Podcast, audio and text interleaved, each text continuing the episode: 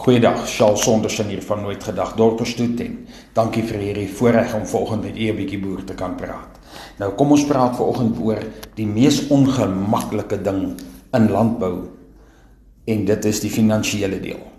Dit is die deel waarvan ek en jy nie hou nie. Ons hou nie daarvan om in 'n kantoor te gaan sit en somme maak en somme maak en somme maak en somme maak en nog somme maak nie. Ons ons hou nie daarvan nie. Ons hou van boer. Ons wil in die veld wees, ons wil tussen ons diere wees en ongelukkig om 'n afgeronde boer te wees, het ons nodig om ook in die kantoor te gaan sit. Want ons net soos Rassie Erasmus nie uh na die wêreldbeker gegaan het net met 'n pak voorspelers nie. Want dis waarvan hy hou. Hy self was 'n voorspeler.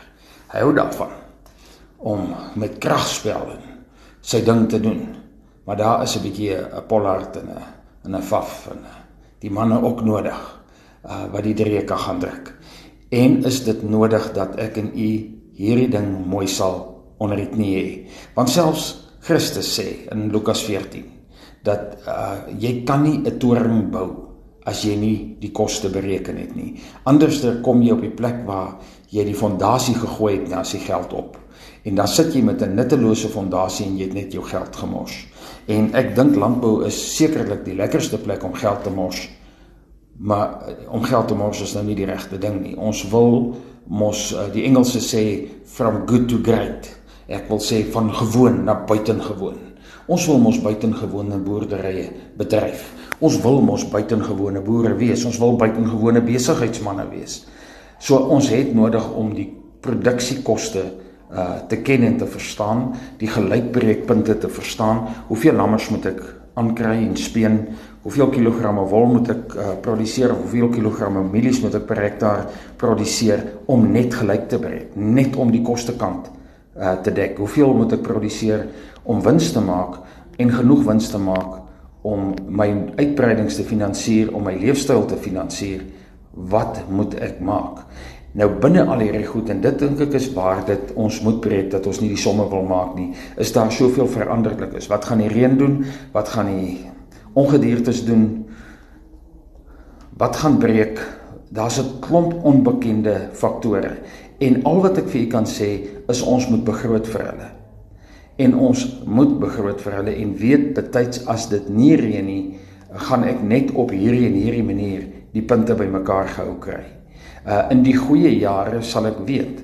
Uh ek moet begroot vir die droë jare wat kom. Derhalwe gaan ek 'n groot deel van hierdie winste wat ek nou maak nie kan aanwend nie. Uh dit sal moet oorstaan vir 'n noodfonds wanneer die lewe gebeur.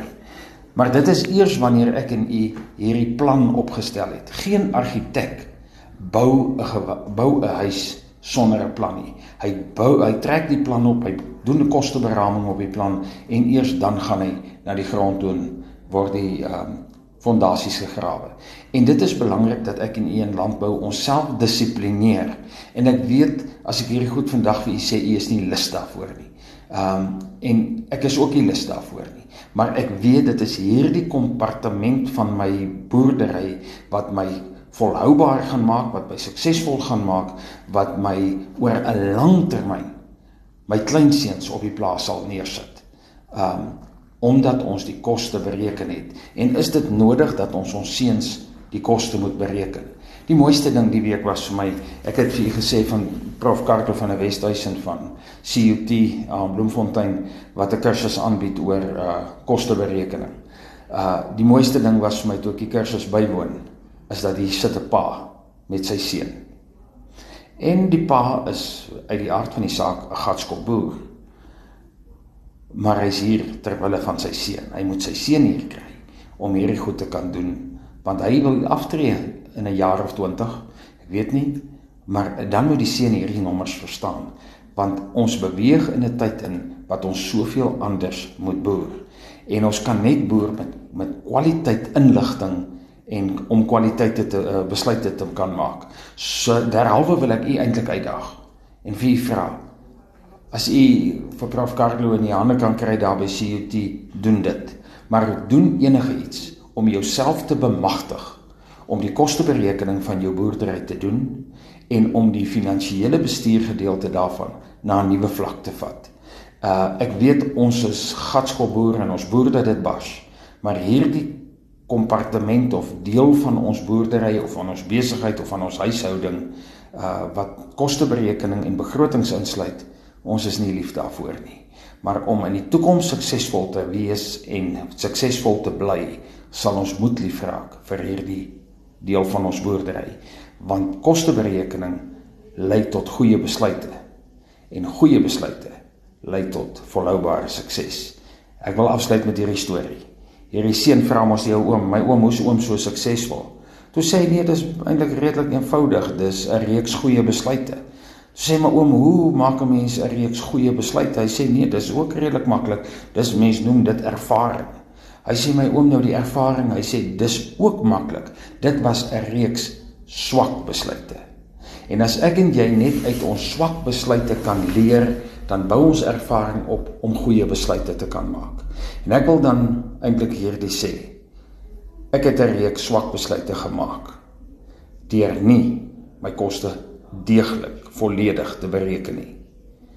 En dit het 'n uit, uitnemende boerdery altyd aan die agtervoet beet gehad.